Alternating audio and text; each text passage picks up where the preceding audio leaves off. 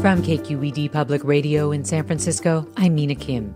Coming up on Forum, Jacob Goldstein, co host of NPR's Planet Money, has written a book about, well, money that tackles the question what exactly is money?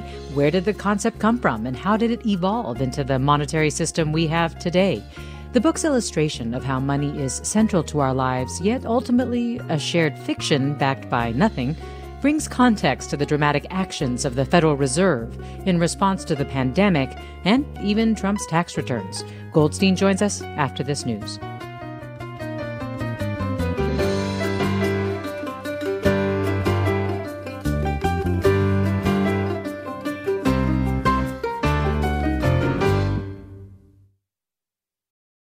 This is Forum. I'm Mina Kim. The paradox of money has something that's essential with real impacts on our lives, yet is a construct with no intrinsic value except what we've all agreed to give it, is at the heart of Jacob Goldstein's new book, Money, the true story of a made up thing. It shows us the fascinating history of money, how it's evolved, and what it teaches us about our current moment. And we want to hear from you. What's been your relationship to money? How would you describe what money is? But before we dig into all of that, uh, we get an update on the fires that are burning out of control in Sonoma and Napa counties. It's engulfed some 11,000 acres and threatens more than 8,500 structures. We're joined now by Lynn Tolmachoff, a spokesperson for CAL FIRE. Thanks so much for joining us. Thank you for having us. Those numbers that I just gave, is there an update from that 11,000 acres?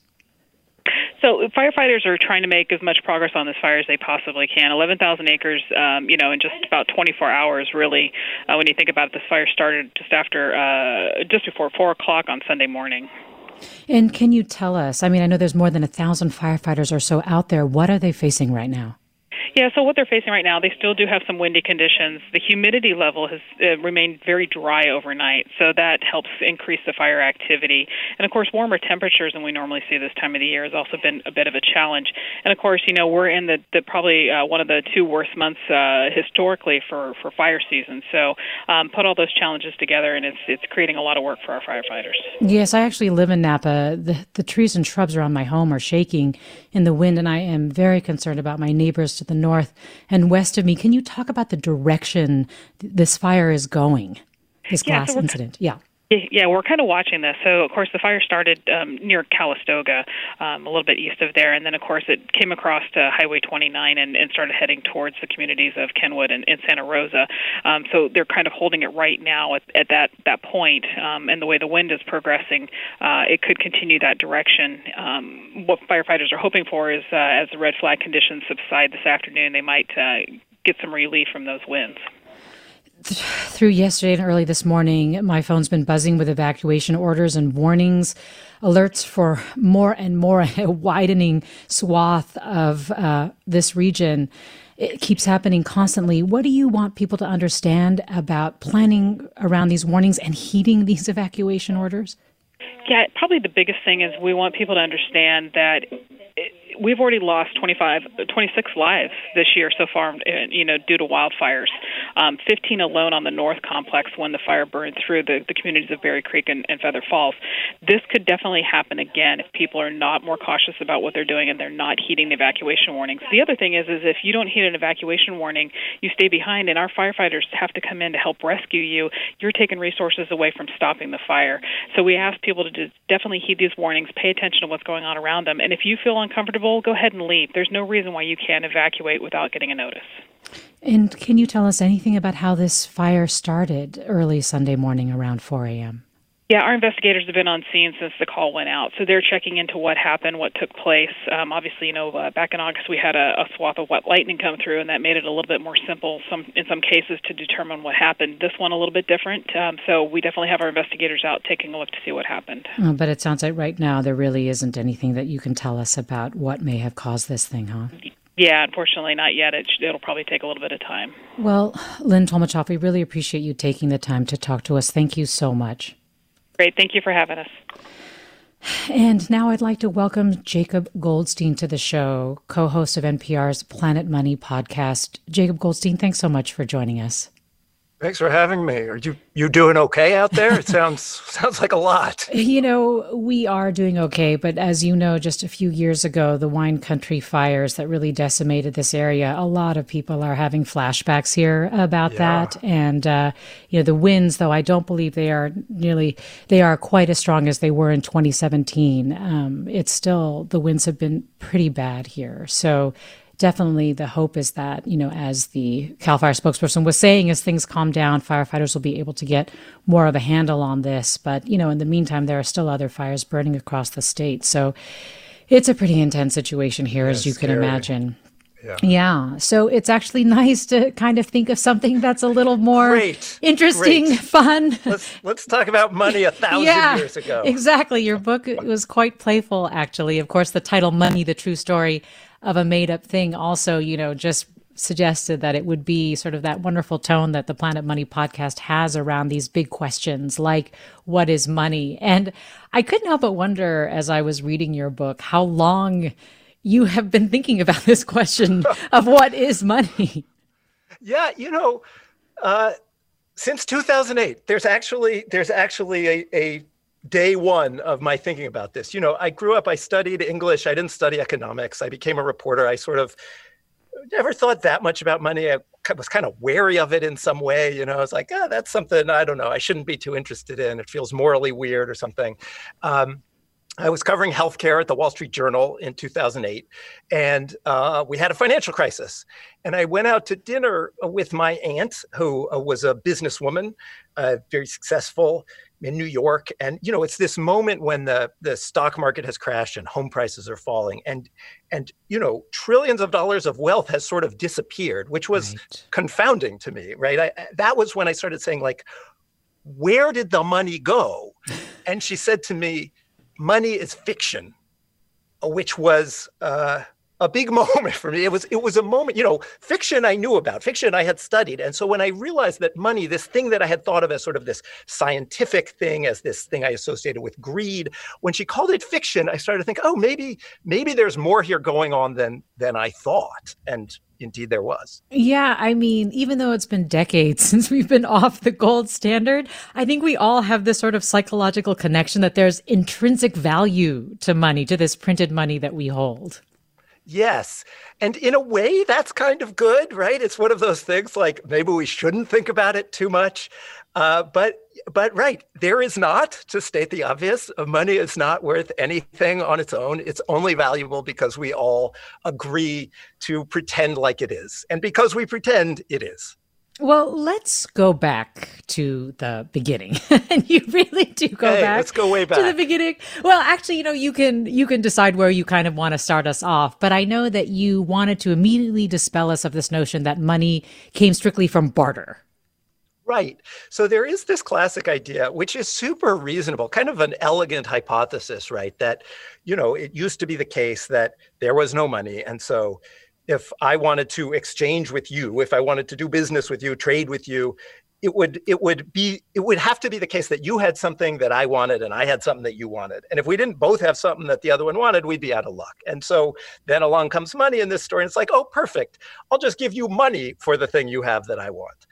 But that didn't happen. You know, Aristotle thought that's the way it happened, and Adam Smith thought that's what happened. But anthropologists essentially came along in the 20th century and started looking at all different kinds of cultures all over the world. And they realized, you know, we've never seen this thing. We've never seen this barter society that these people have been talking about for thousands of years.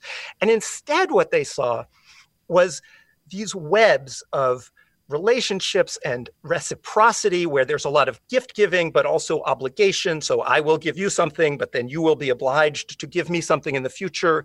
Uh, a lot of norms associated with marriage. So if i'm going to marry somebody in your family you're going to marry somebody in my family. There are rules about you have to give me you know some number of cows often it was cattle uh, with murder if i had killed someone in your family. So right there's this uh, whole element of restitution as well. Yes yes restitution is a good word yes. And and they're very sort of codified you know on the level of norms. Uh, it's very clear what you have to give someone in restitution. And so what we've come to realize is that is the origin of money. And i find that interesting you know because the barter story is very much the like money is this cold thing associated with this sort of uh, non-emotional marketplace. But the the real story is much more like marriage and murder and family and like all these really intense things, which is like, oh, that's why everybody gets so crazy about money.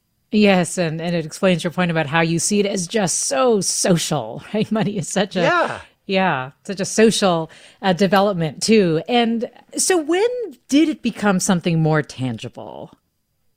Was it the so, Greeks? uh, yeah, the Greeks ish. I mean, what, they, there are different places to start, but so there was a kingdom in what's now modern day Turkey, uh, contemporaneous with the sort of rise of Greece, uh, you know, I don't know, 600 BC ish, six, 700 BC, called Lydia. And Lydia uh, was where Croesus was from, famous rich guy in the ancient world. Lydia was rich in uh, electrum, which is a naturally occurring uh, alloy of gold and silver. So in the ground in Lydia was all this rock made of gold and silver, which is great, right? It's great if your kingdom has a lot of gold and silver. But they had this sort of ancient first world problem, which was, you know, gold was valuable by its weight, by its mass, and silver was valuable by its weight. But when it comes out of the ground in a mix, that's like not optimally convenient, right? You got to like test each uh, little chunk to see, well, how much gold is it? How much silver is it? So what the Lydians did was they started taking uh, chunks of electrum that had a standard ratio of gold to silver and breaking them into standard weight chunks and then stamping a lion onto the chunk. Uh, the lion was the symbol of the of the king, basically the regal symbol, and so those lumps of electrum with the lion on them that's the first coin, basically. That is the proto coin. And the Lydians liked them. And eventually they started making them of just silver and just gold, but really just silver. Silver was the big one there. And then they got conquered by the Persians and they disappeared. And that might have been it. But for the fact that the Greeks, who were right next door, you know, Greece is right there next to Turkey, uh, they discovered coins in their trade, presumably with the Lydians, and they loved coins. You know, the, the Greeks were developing this really new kind of civilization, right? Like the classic kind of Western civ thing, this proto democracies, certainly bad democracies by our standards, but but you know this new thing. And coins were useful for them because they were too big to have that kind of warm fuzzy reciprocity. You know, I'm going to marry you, and we have norms. They were too big for that kind of rule. Uh, other civilizations had had a very top-down sort of autocratic, like the the king or the queen or the priest tells everybody, you know, what to what to get and what to give. But the Greeks were kind of too democratic for that. So coins, you know, money was like a great middle ground that let them have this flourishing society.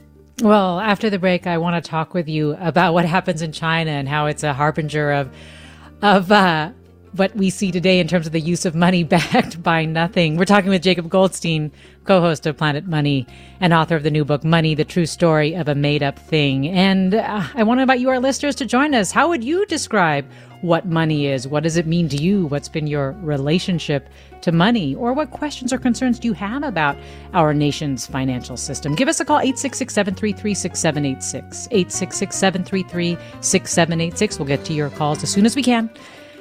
Stay with us.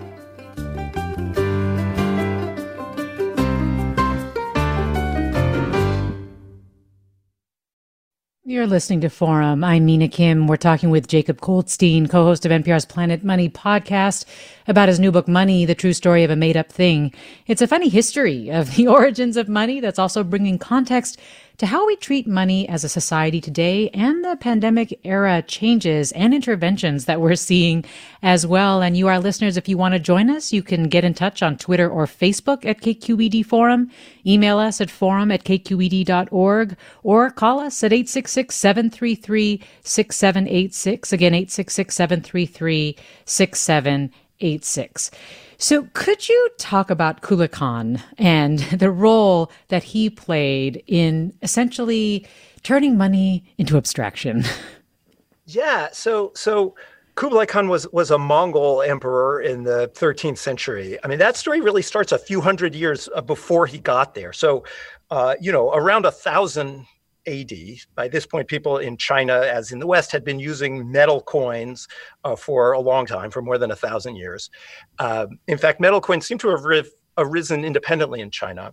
And around 1000 AD, uh, in a province of Sichuan in China, they were actually using iron for coins. And uh, this was the era when uh, you know, the value of a coin was based on the value of the metal, and iron was not very valuable. So iron coins weren't very valuable. For for example, you needed a pound and a half of iron coins to buy a pound of salt, right? I think of it like having to go grocery shopping with pennies or something. so it's terrible money, basically. This merchant in Sichuan has this idea. Uh, he starts giving people a receipt. He says, "Come, leave your iron coins with me, and I'll give you a paper receipt." Like a like a coat check ticket yeah. iron coins. I like that and, visual of the coat check ticket. yeah, right. I mean, it's it's basically it. Like you give me your thing, and I'll give you this this piece of paper. You bring me the piece of paper, and I'll give you your thing back.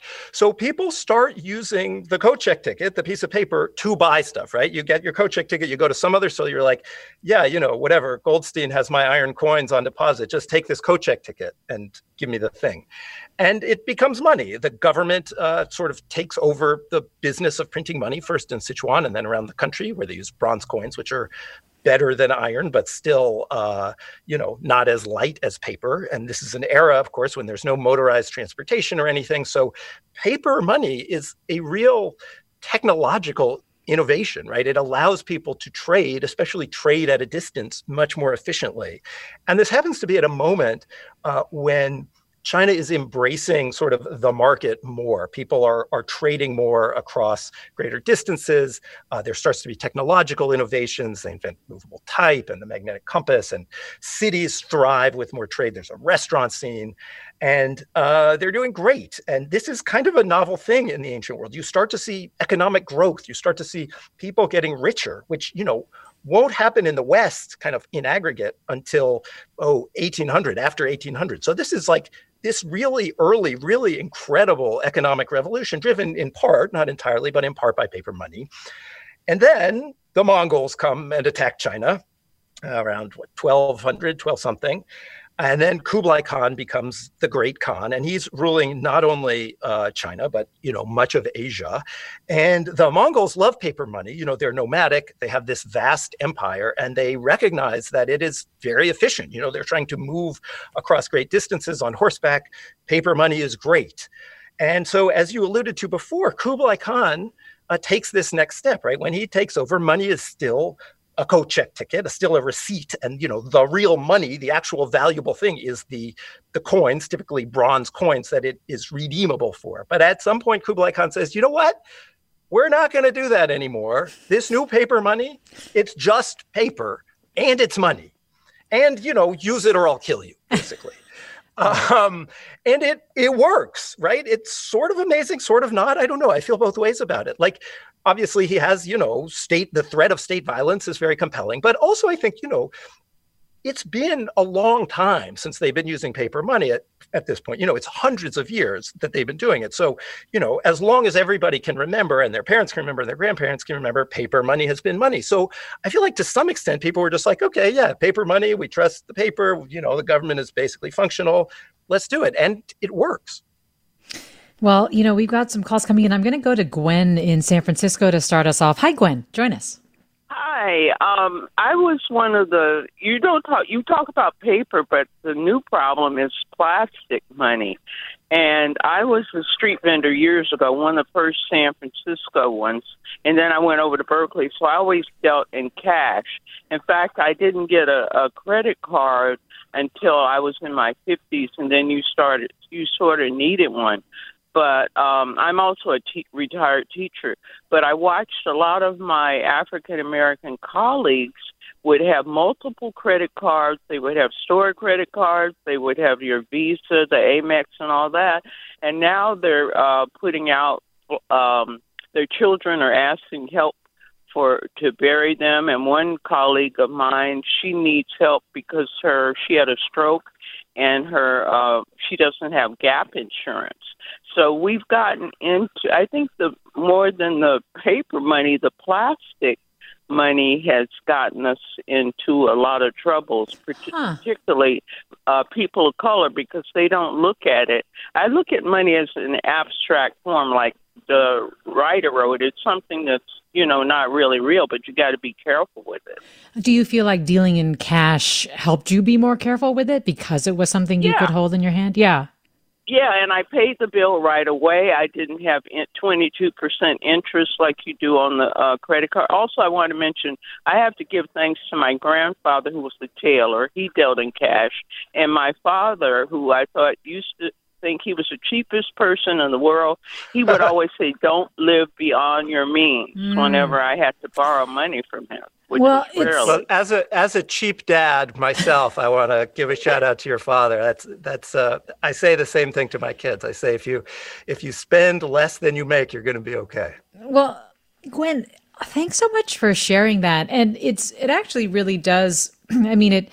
It brings us to modern day in the sense that we are having conversations right now, uh, Jacob Goldstein, about becoming a cashless society, or that that's where we're headed. Yes, yes. And I mean, I think there's a number of interesting things about that, right? One is uh, if that happens, it will make, you know, even worse the problem of people who don't have a bank account, basically, right? There's this interesting problem where, on the one hand, uh, getting a credit card if you are not ready or under uh, bad terms that aren't clear to you, that is a problem. But on the other end of the spectrum, not having a bank account at all, uh, especially in a world where cash is harder to use, that is also a problem, right? You get uh, you get charged high fees everywhere, so that's already a problem it will become even more of a problem if cash goes away. I mean, that is a solvable problem. In many other countries, the government essentially forces banks to provide anyone who wants a subsidized no fee bank account, you know, with a debit card, not a credit card. And so that part of sort of the cashless society seems solvable. It's just a matter of, of political will. I mean, one other thing that's really interesting to me in terms of the cashless society is it feels like cash is going away. It feels like that to me, all the more so since the pandemic. Like, I don't want to go in that little ATM room and breathe the air, right? I'm going to not get cash or use cash if I can help it. Mm-hmm. But when you look at the aggregates, when you look at the numbers the Federal Reserve publishes of how much cash is out there in the world, it's actually increasing. It's increasing fast. And it has been for years since before the pandemic. The amount of paper money in the world is growing faster than the economy. So weirdly, we feel like we're moving into a cashless world, but there is more and more cash in the world. Why? Why is there more and more cash in the world than ever? Uh, Good question. I mean, part part of the answer is we don't know, which is kind of the whole point about cash, right? The thing cash is great for now is uh, anonymous transactions. Uh, what we do know is an incredible amount of the cash in the world is hundred dollar bills. Uh, there are more hundreds than ones. There are uh, more than 40 hundreds for every man, woman, and child in America, $4,000 in hundreds. So that points to a few things. Uh, one is people outside the US like to hold dollars. Dollars, you know, despite our worries in many ways about the country and the economy, dollars are still seen as the safest kind of money in the world. So lots of people in countries where uh, the banking system is unstable, where the currency is unstable, will hold paper money as as their savings. So that's one, and that seems fine, good, a nice service. Uh, the other is more sketchy. The other is crime right? Like if you're going to commit a crime, having a bunch of hundred dollar bills is way better than putting your crime on your credit card. Uh, and we actually saw this uh, just this spring in California, in LA, uh, when the economy was shutting down, the stores were shutting down. There were all these stores in downtown LA that international drug dealers, drug dealers from both China and Mexico, used to launder their cash. And when California shut down, they couldn't launder their cash anymore. And so federal agents started seizing millions and millions of dollars that were just piling up uh, with these drug dealers because they couldn't launder their cash anymore. Wow. Well, you know, and that actually um, reminds me of another reason that some people I know prefer cash, and that is the anonymity or the sense of anonymity that you get when you use cash as opposed to having all of your transactions recorded electronically. Yeah, I mean, that really seems like uh, the main thing it offers. Like, if you have a bank account, the only thing cash does that, like, your phone or a credit card does not offer is anonymity. And let me bring Don from San Francisco in. Hi, Don. Join us. Hi, thank you very much. Uh, um, fascinating. I, I, just wanted to make a comment. You know, there's lots of there's lots of back and forth about the benefits of a cashless society. There's certainly a commentary out there about well, it, it, it you know can help prevent crime because uh, all of the cash that's used uh, by the more nefarious uh, nefarious folk that could all go away. But the reality is is that once you once you take uh, once you take cash off the table and everything becomes uh, digitized transactions, you actually have the potential to lose something else, and and that is uh, economic freedom. Because if everything is controlled at the flip of a switch with regards to uh, digital control, um, there's really, I believe, there's really a high risk there, and I just love to hear your comments about that. Hmm. Thanks, Don. Jacob Goldstein. Yeah, well, I will say so. Um, Bitcoin is, is, a word that comes to mind. I'm not I'm not like pushing Bitcoin. I don't have a pro or anti view on Bitcoin. But the history of Bitcoin, the prehistory of Bitcoin, is really interesting. Uh, as you were talking, Don, I thought of the the sort of first paper written on kind of the road to Bitcoin was way back in the 1980s by this cryptographer, actually in the Bay Area. Uh, he was a guy named uh, David Chaum. He was at Berkeley, a, a, PhD at Berkeley at the time, and um, he wrote this paper uh, that was incredibly prescient, uh, talking about how the whole world was shifting into this kind of digital ledger and this surveillance society was coming. And he wrote this paper called, I think, A Transaction System to Make Big Brother Obsolete. And he was talking about exactly what you're talking about. He basically said, look, the world is becoming digital. Once money is digital, we're all going to be surveilled all the time. And so what we need to come up with is a technolo- uh, technological way to use money anonymously. And he sort of set in train this you know 20 plus year effort by largely bay area based sort of techno libertarians to come up with anonymous digital money. And bitcoin isn't quite anonymous but it is it is pretty close and it is the result of that intellectual tradition. We'll talk about something that really hammers home money as a construct it's Bitcoin. Yes, and, yes. And how it came My about. dad says to me, "Why is it worth anything?" I say, "Just because people will pay money for it." Yes, they've agreed. You know, it reminds me of when I was reading that part in your book where you were talking about how money sort of gets created out of thin air and people assign value to it, and how it went back to the English goldsmiths.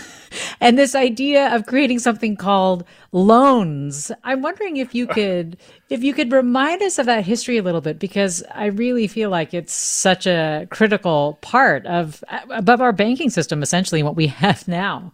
Yes, yes, great. So, so this is the goldsmiths in uh, in London mainly in the uh, 1600s, and they start out by doing again, I think without knowing it, what that merchant in Sichuan had done uh, hundreds of years earlier. Right? This is paper money is just now uh, getting to Europe, really, and certainly just getting to England in the 1600s. So first, you know, people are leaving uh, the gold with the goldsmiths. The goldsmiths are giving the people the coat check. We know the story, right? The coat check turns into money. Okay, fine.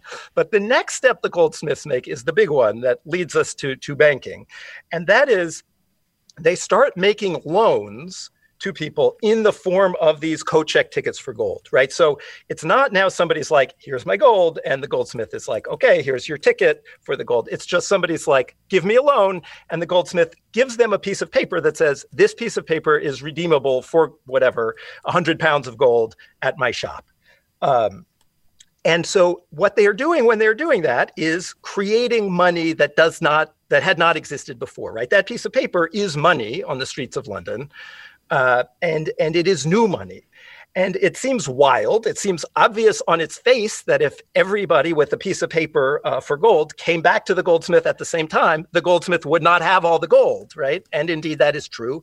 Uh, that's what we call a bank run today, because banks work the same way today, right? When banks make a loan to you, when you go get a mortgage or whatever, and the bank loans you the money, they don't have a stack of bills sitting in the vault to back up that money, right? They make loans for money they essentially don't have. And we call right. that fractional reserve banking. And it does make it easier to get a loan, but it comes with this inherent flaw. And it's not because bankers are greedy or evil or whatever. It's just a structural fact about banking that it is inherently unstable because if everybody with a claim on the bank comes at the same time and says, give me my money, the bank won't have it. Do you know what totally hit that home for me was when I oh, watched It's a Wonderful Life. Yes, the classic. and George Bailey was like, Your money's not here. It's not here. It's like in your home, in your home. And I remember being a kid and just being like, Wow. That's amazing. But I mean, yeah. yes, even though people didn't all, not all people necessarily had like, you know, nefarious motives or sinister motives, it did become a situation in the US where you had to really control the banks from going insane. Yes, or just going bust, right? So, uh, I mean, the the big shift in terms of what we're talking about was deposit insurance, right? Today, as I think most people know, if you put money in the bank up to a certain amount, a few hundred thousand dollars, the government insures your deposit, right? So that was not the case 100 years ago. It was not the case until the Depression. Uh, and and so, in that other universe, in the pre deposit insurance universe, uh, your deposit is a loan to the bank. I mean, it's still technically a loan to the bank. You just know you're going to get paid back because the government guarantees it. Uh, and you know, you're making a loan to the bank, and if the bank goes belly up, maybe they won't pay back the loan. It's a risk. And so, fast forward to the present and how we got around all of those things for the system that we have now.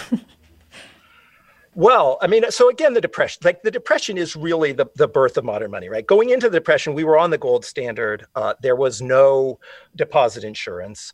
And then what happened was, you know, the, the sort of classic story is about the stock market crash of 29. And that was indeed the beginning, but it wasn't really what made things so bad. What made things so bad was essentially the gold standard. Because what happened was after the stock market crashed, uh, people started losing their jobs. You know, it was what we would call a recession.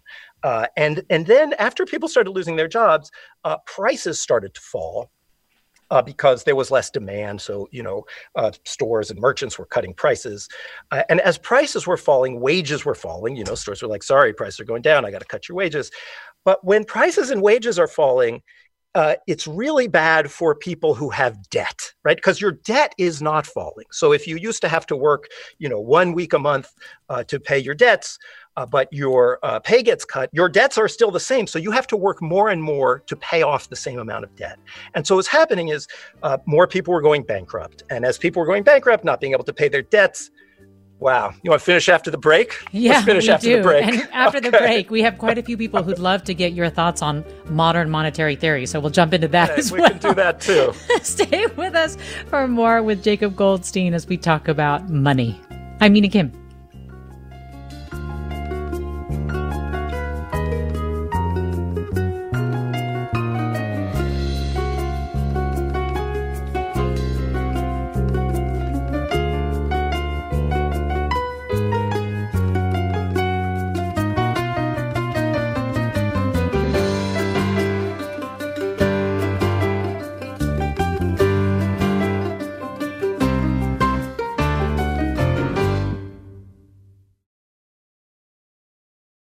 This is Forum. I'm Mina Kim. We're talking with Jacob Goldstein, co host of NPR's Planet Money podcast, about money. His new book is Money, the True Story of a Made Up Thing. And you, our listeners, are with us at 866 733 6786 if you want to call in. Again, 866 733 6786. Or you can reach us on Twitter or Facebook. We're at KQED Forum. Or you can email your questions to forum at KQED org. I mean, just before the break, Jacob Goldstein, we were talking about the gold standard, and I was just thinking about, I mean, can you imagine if that's the system that we had today, given what has happened with the pandemic? I mean, where would we be in this economy if We'd we be in a Great Depression? yeah that's the answer right that's i mean i went on too long before my fault i'm sorry but the short version is you know, what we needed at the time was for the Federal Reserve to create a bunch of money to stop prices from falling, which would have basically stopped things from getting worse. And under the gold standard, that can't happen. Sort of the point of the gold standard is you can't just create money. And and people thought the gold standard was the only way to do money. And Roosevelt became the president. And he said, you know what? we can do whatever we want and we're going to go off the gold standard. And his own advisor said it's the end of Western civilization. they were wrong and he was right. And, you know, that wasn't the end of the Depression by any means, but it was the bottom. It was when things started to get better. And so, you know, yes, we would be in another Great Depression if we were on the gold standard today. So then Alan writes Would the guest care to comment on modern monetary theory as a means of avoiding economic disasters caused by the effects of pandemics and other catastrophes? Sure. Um, how can I make this one not too long of an answer? So I will say, you know, it is the case. Well, what is modern monetary theory? It's a complicated, big set of ideas about the economy and how money works. But uh, but a few key tenets are: one, a country uh, that prints its own money and borrows in its own money can never run out of money because it can always print more. That's not a controversial assertion. But you know the sort of standard economic next thing to say is yes but if you print too much money you'll have a lot of inflation and that will be really bad. And the uh, modern monetary theory mmt sort of next thought is is uh, a little different than that. It says not necessarily. You know what we really care about is not how much money are we printing but is does everybody who wants a job have a job? Are we at sort of full employment? Are we fully, you know, using all of the resources we have in our economy? If we get to that point and we keep putting more money out there and people are trying to buy more stuff, then then we'll have inflation and then we can worry about it. And maybe one thing we can do then is raise taxes to take some money out of the system, but we shouldn't worry about it in advance. And then there are lots of other sort of possible changes they suggest, including the government uh, offering a job to anyone who wants one. So that's the basic framework of modern monetary theory. I mean, the question from uh, the listener is in the context of the current pandemic. And I will say, you know, obviously we don't live in the MMT world now, but uh, the Federal Reserve has created trillions of dollars since uh, the pandemic hit. And the federal government has borrowed trillions of dollars uh, since the pandemic hit, which are, you know, directionally sort of correct from a MMT point of view. And in fact, we do not have inflation. And the people who are kind of betting on the future of inflation are betting that inflation will be quite low. So you're saying it's kind of worked out for now. yes, yes. I mean, you know, especially the initial response to the crisis, the kind of March April response to the crisis from the Fed was very strong, which is somewhat less surprising than the fact that the congressional response was also pretty strong. I mean, you know, there were the checks to everybody, but uh, more yeah. importantly, I and think checks to some ex- entities that didn't deserve it. But yes.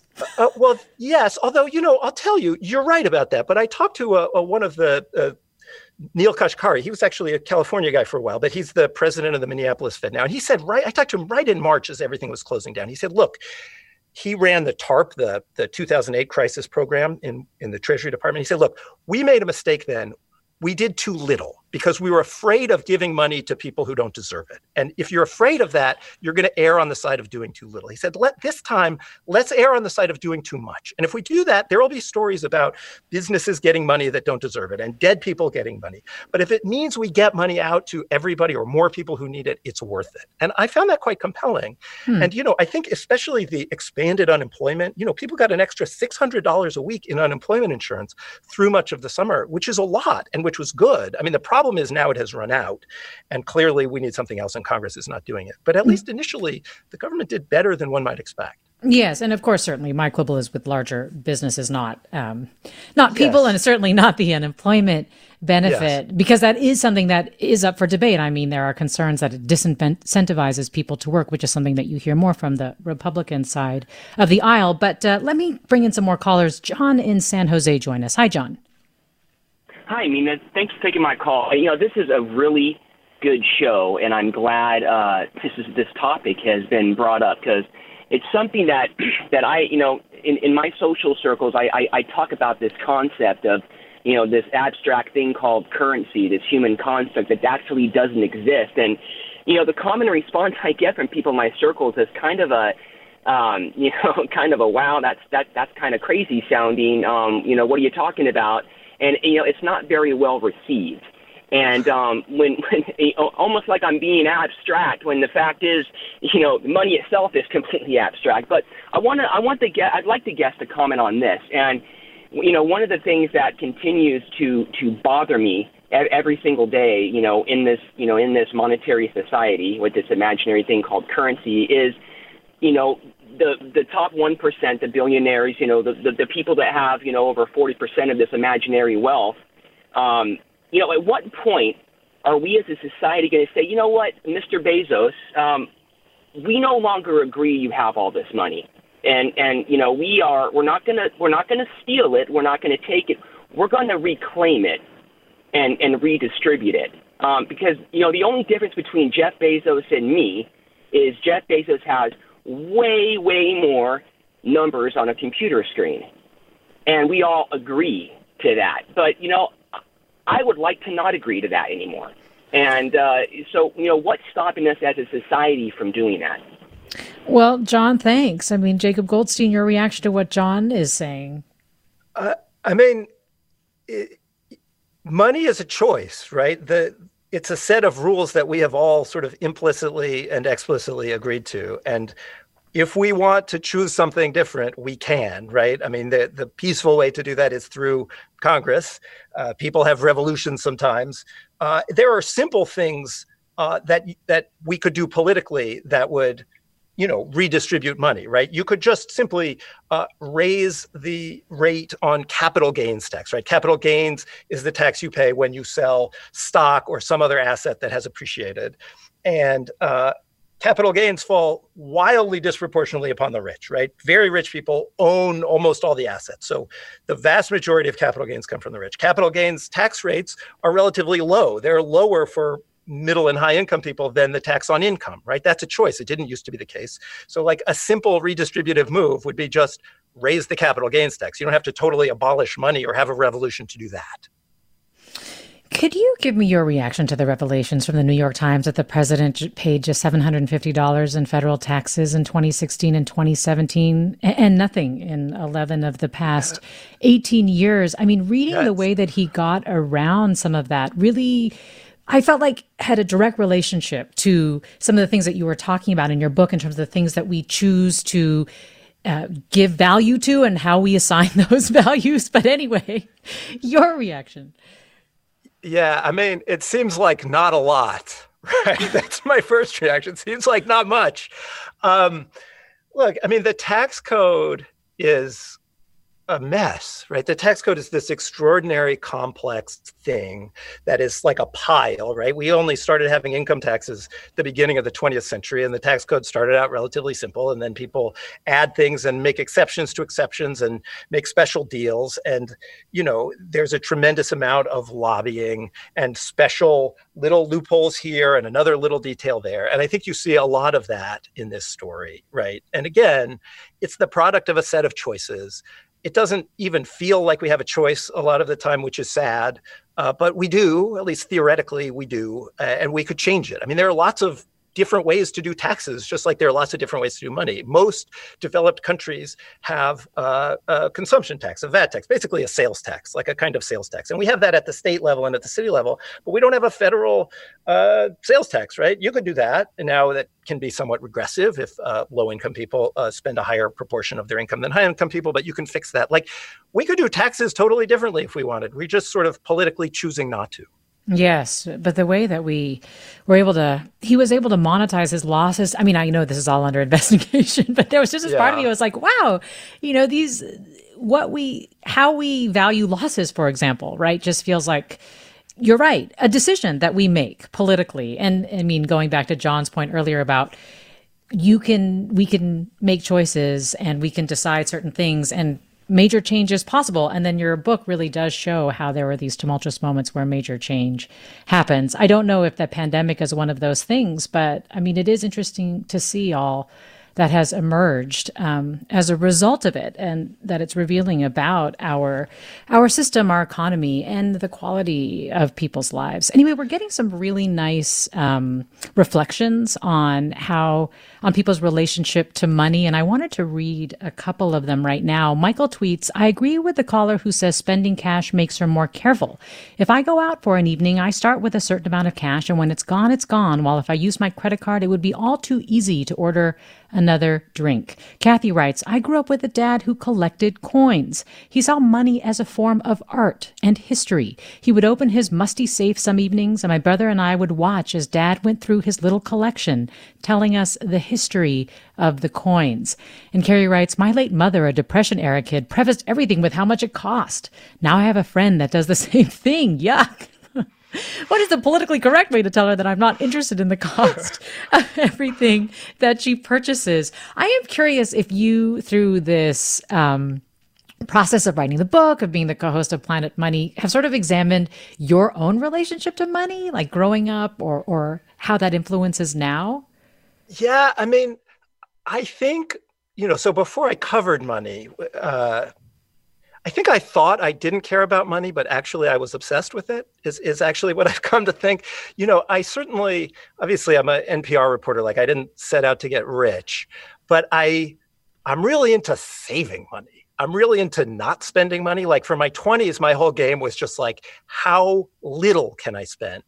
Which I didn't think of at the time as being obsessed with money. I thought of as being like, oh, I'm like, money is not my thing.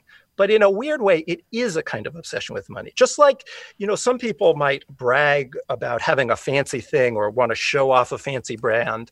But there's another game, which is the sort of flip side of that coin, which is you give someone a compliment and they tell you how cheap the thing was, or they tell you that they got it on sale, which is another kind of preoccupation with the money.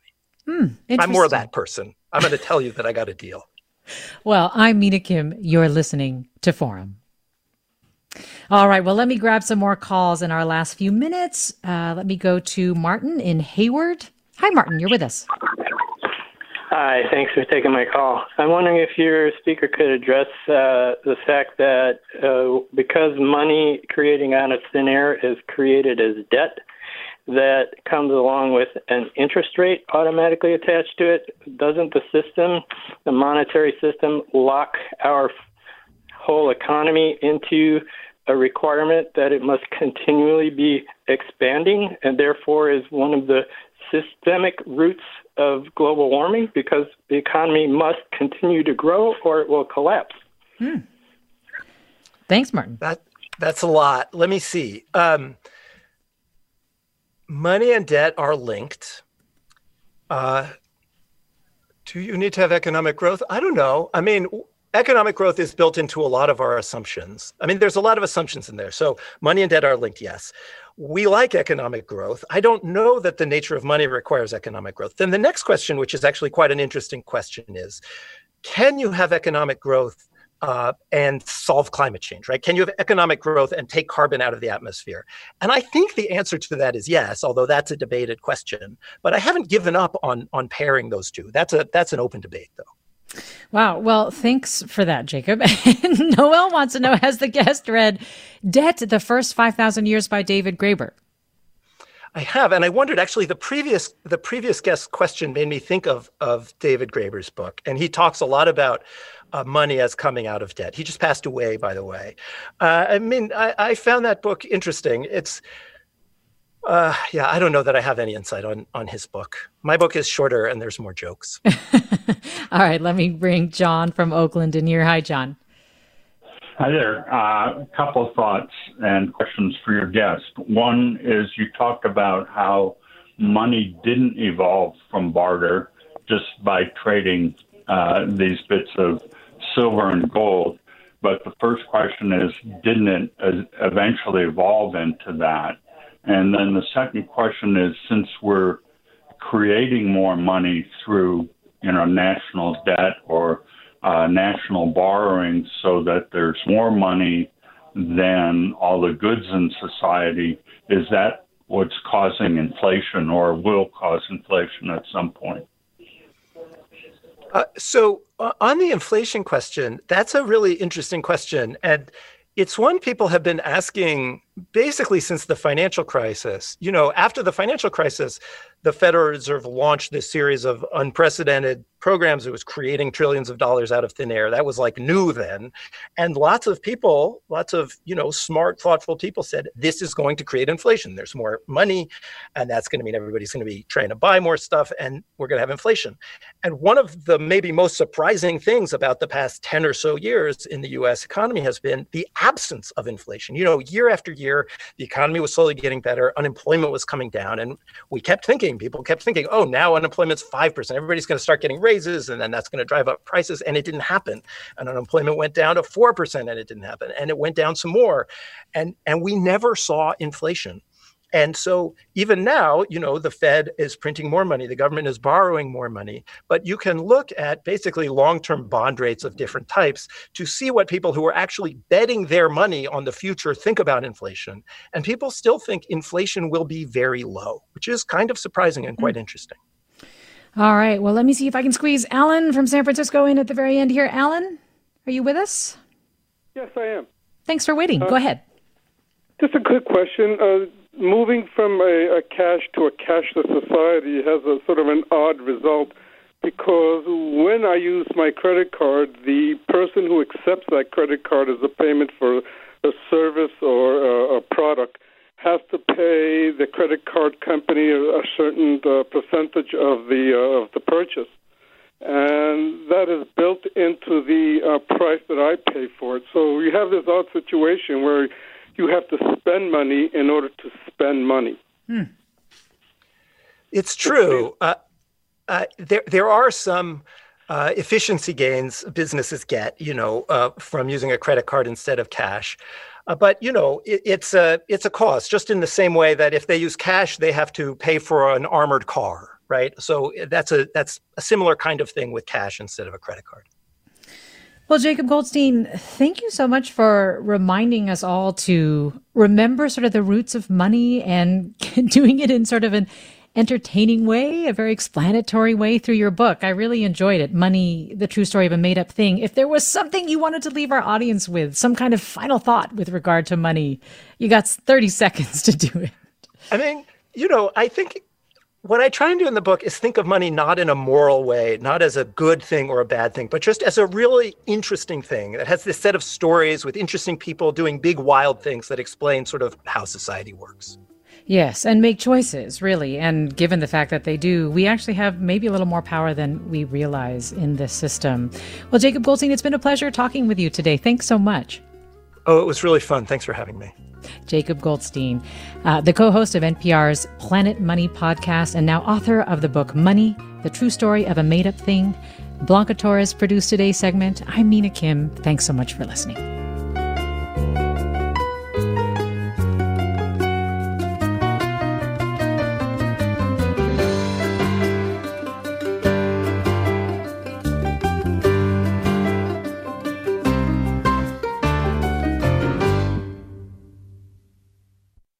Funds for the production of Forum are provided by the members of KQED Public Radio and the Germanacos Foundation and the Generosity Foundation.